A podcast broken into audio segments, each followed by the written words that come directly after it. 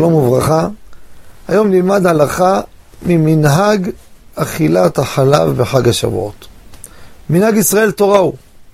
כמה וכמה טעמים רבים נאמרו במנהג הזה של לאכול חלב בחג השבועות. הבאנו בקיבה מועד הרבה טעמים.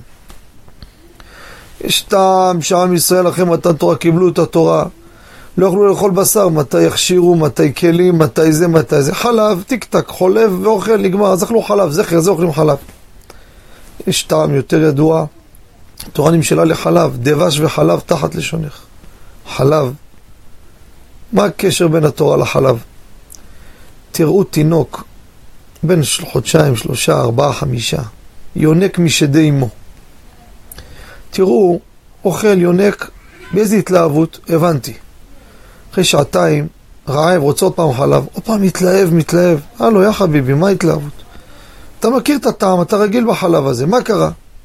כל פעם ופעם מרגיש טעם מחדש, כאילו פעם ראשונה שהוא אוכל חלב. מה, אתה שכחת? יש לו זיכרון, ברוך השם. תראה איזו התלהבות. אמרו רבותינו, התורה הקדושה נמשלה לחלב. לא מתורה, היית בשיעור אתמול שלשום, מה קרה לו? כל שיעור מחדש, בשקיקה, בצמאון. זה נמשלה תורה לחלב. מתי נאכל את החלבי? יום טוב, לאכול בשרי, בשר ויין, זה הסעודה. יש כאלו שעושים סעודת לילה חלבית, ביום בשרי, שעושים הפוך. בסדר, כל רק מנהג אבותיו. אבל הדעה רווחת בבני עדות המזרח, שלא עשו מזה עניין. אשכנזים, הם בחלבי, כבר מאחרי פסח מתחילים להכין את החלבי. ספרדים לא עשו מזה, לא לקחו את המנהג הזה בצורה רצינית מאוד.